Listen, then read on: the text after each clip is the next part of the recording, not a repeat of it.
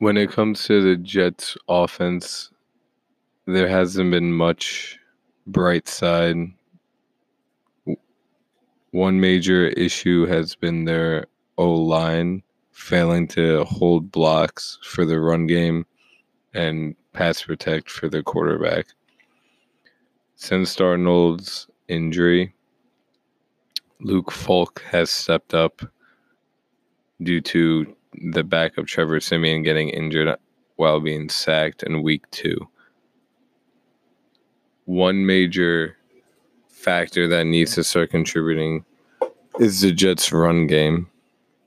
Newly acquired Le'Veon Bell, as well as newly acquired Ty Montgomery, have potential to be game-changing backs in the backfield once given the opportunity to get the ball and make their cut and go.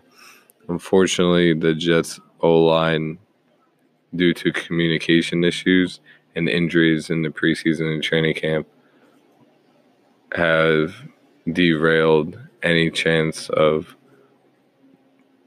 Le'Veon putting up big numbers.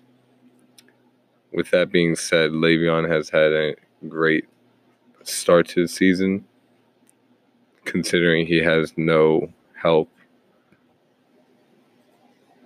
elsewhere. One major thing Le'Veon Bell needs to do is get the ball more, whether it's in the air or by run, and that's that goes down to the playmaking that Adam Gase needs to improve on. This week they will be against the Eagles, and it'll be a telltale sign whether this signing was worth it and if Le'Veon Bell chose right.